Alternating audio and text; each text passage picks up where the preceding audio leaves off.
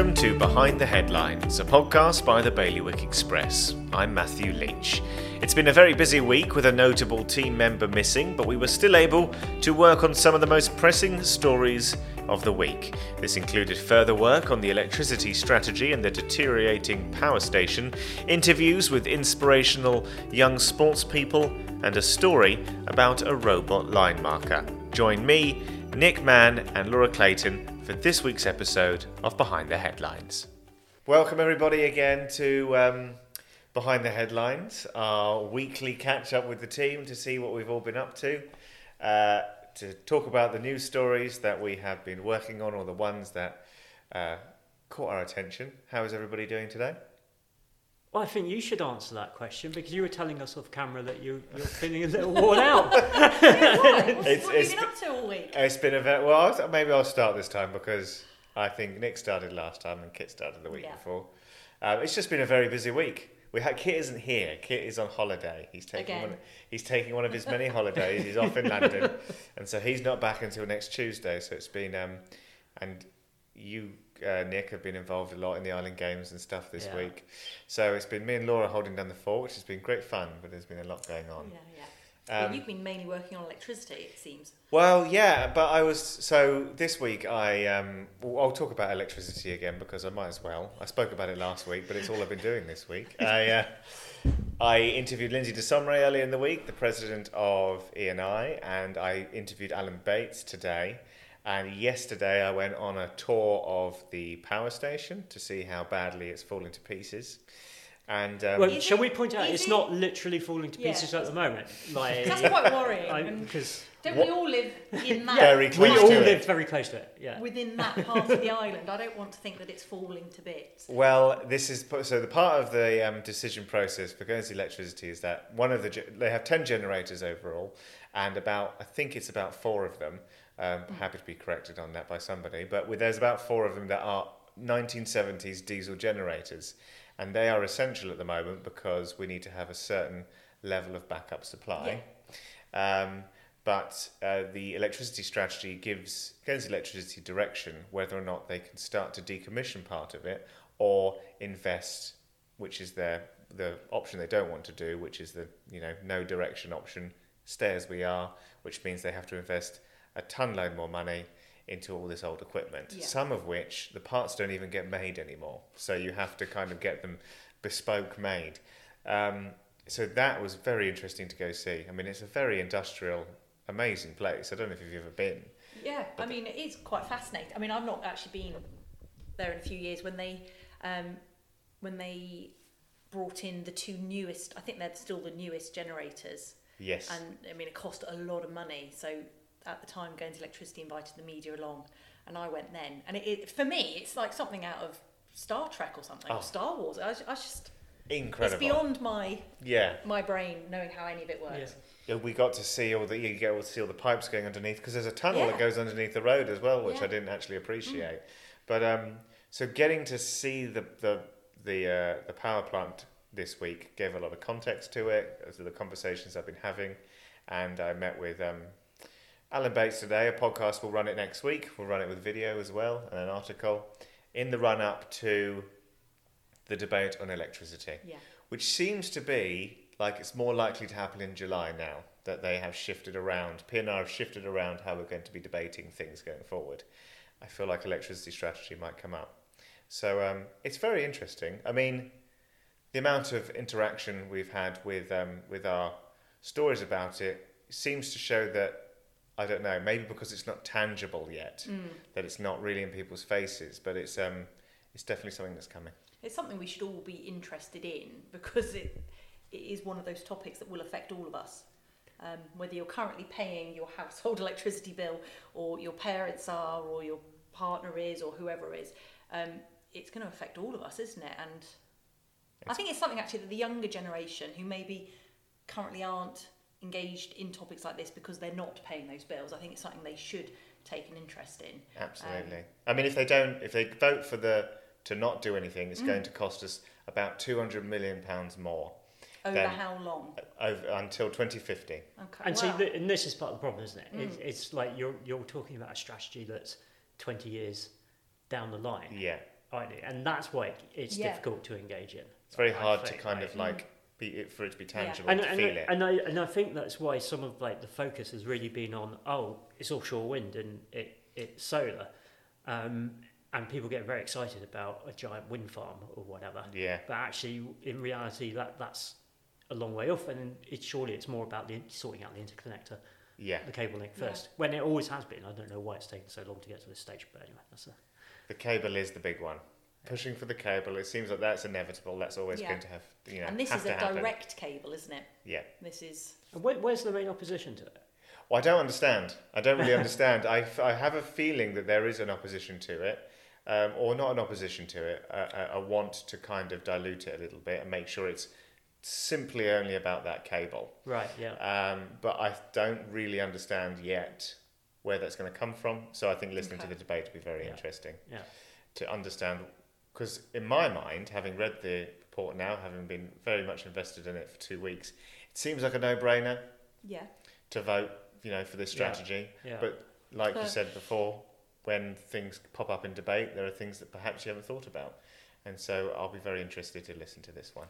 And I, and I guess we'd welcome those comments ahead of the debate as well. This is something we were talking about in the office earlier, but um, quite often you get those those um, stones thrown into the water during a debate, and actually it's probably it's better to hear these things and tease these things out Yeah. beforehand as as well as in the debate. So, So, I think we'll be tested. Yeah. I think that's a very, very good point. So I think you know maybe our next step as a as a newsroom is to reach out to people who we think you know may have a difference of opinion on this particular strategy. So watch this space. As always. Um, so who's next? Well, I can go if you'd like. Um, actually, while you were talking, I was thinking. Obviously, you said ten generators they've got at the power station. Ten, yeah. So with the noises and the vibrations, because Neil Inder, Deputy Neil Inder, formerly Vale Deputy but now obviously Island wide, um, has been asking questions about those houses that are behind Oh, yes. the power station. I think if it's if you go up, is it the Hoog Johanne? They're down like a little kind of pedestrian lane. So they are. They really do like their kind of their front gates are Yeah. adjacent to the back wall of the power station. Um, and so it's been confirmed now in a story we published today that there aren't actually any formal restrictions on those houses being lived in by anybody. It's just the power station have bought them and are keeping them empty.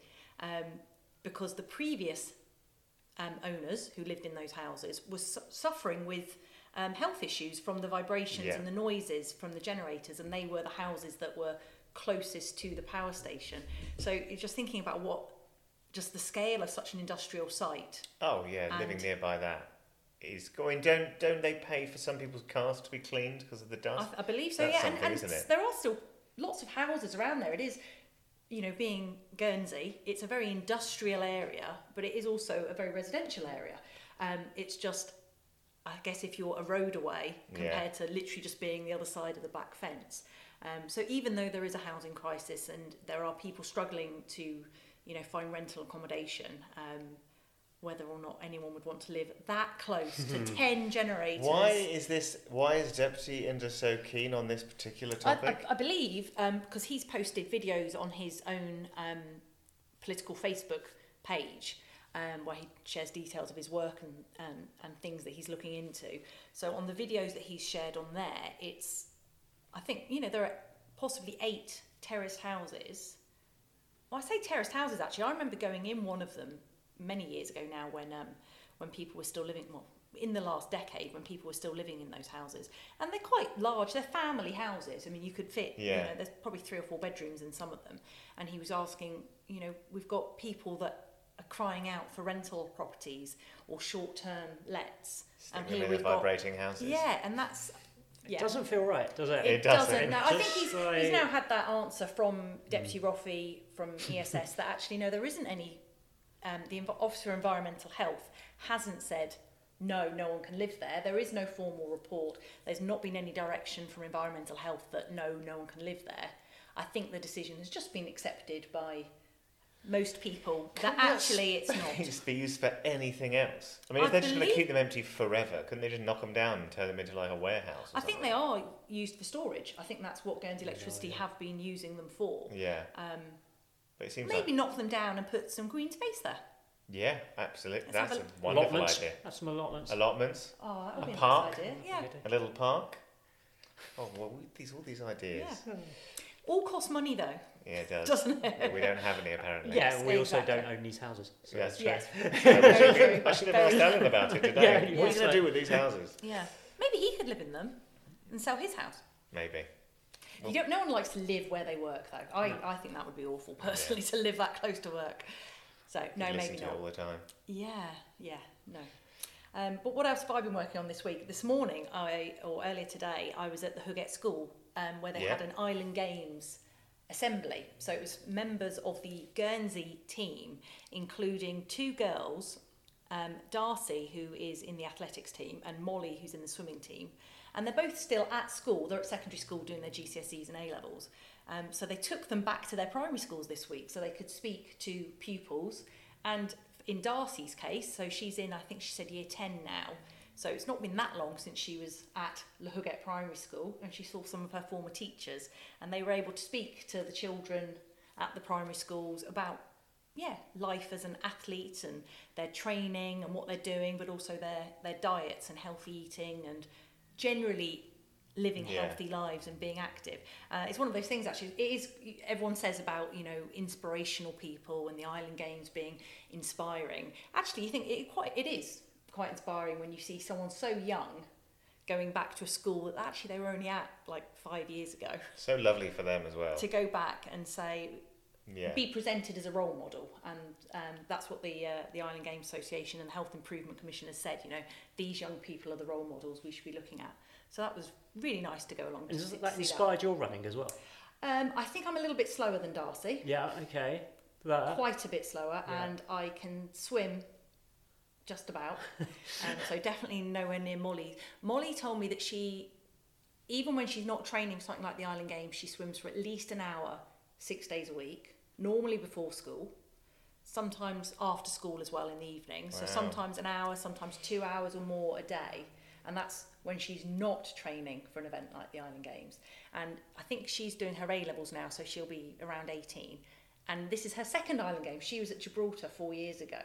So, yeah. people I mean, I run, different. try to keep fit. Yeah. They're, they're, they're in a completely different ball game to me. Um, but yeah, it's definitely inspirational. And the other person who's been visiting, um, there's been a team of them actually going around primary schools this week, and they're going to carry on for the next few weeks.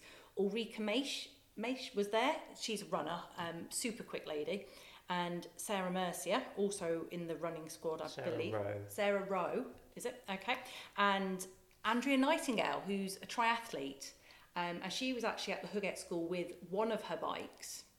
And there was this one young boy who she was. from the drug and alcohol strategy? She Andrea is, yeah.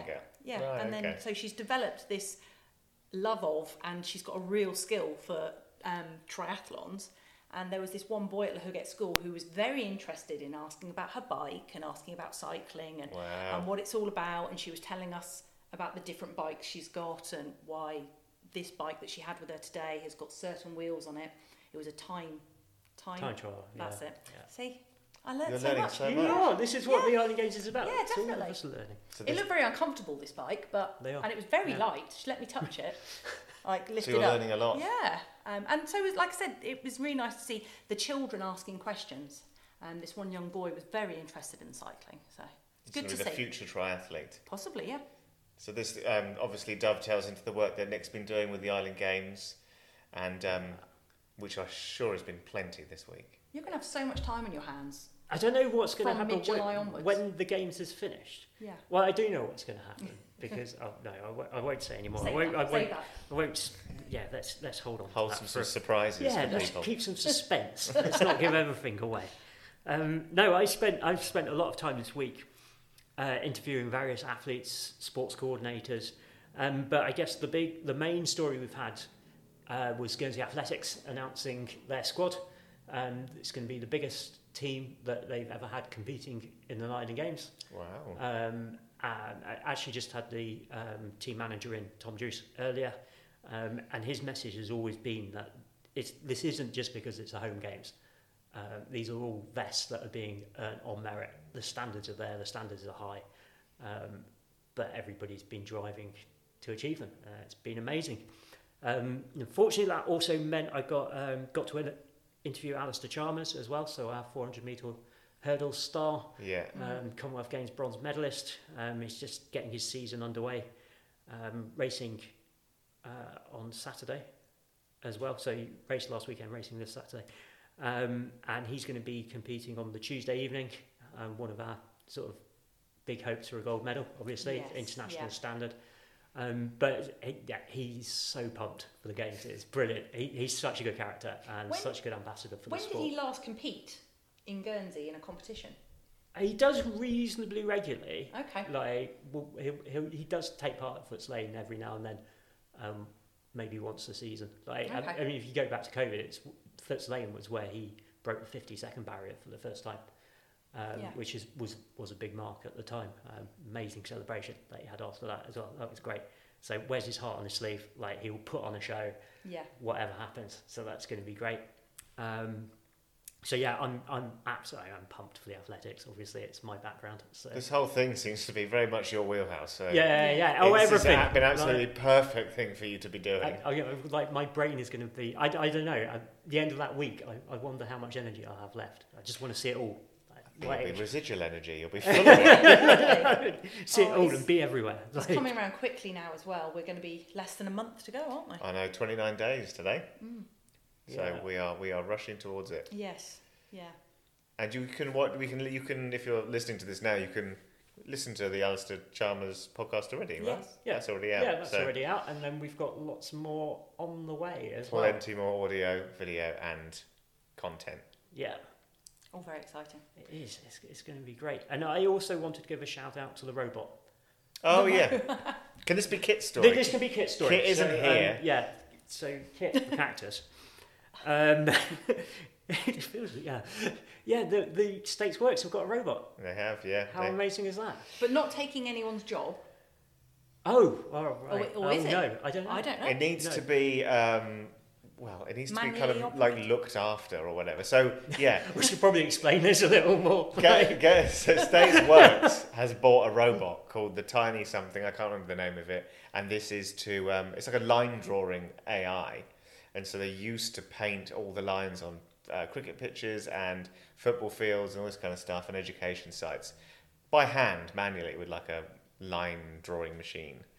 Um, now they just pump it into a, they write in a code and it just goes off and does it. And they, they Did can. you- They, I think the idea is that the person that's controlling it can then go and do other tasks. Yes. Yes. Whilst it's Whilst- happening. Whilst that's happening. So will Right, it- I don't think it's taken a job. That's good.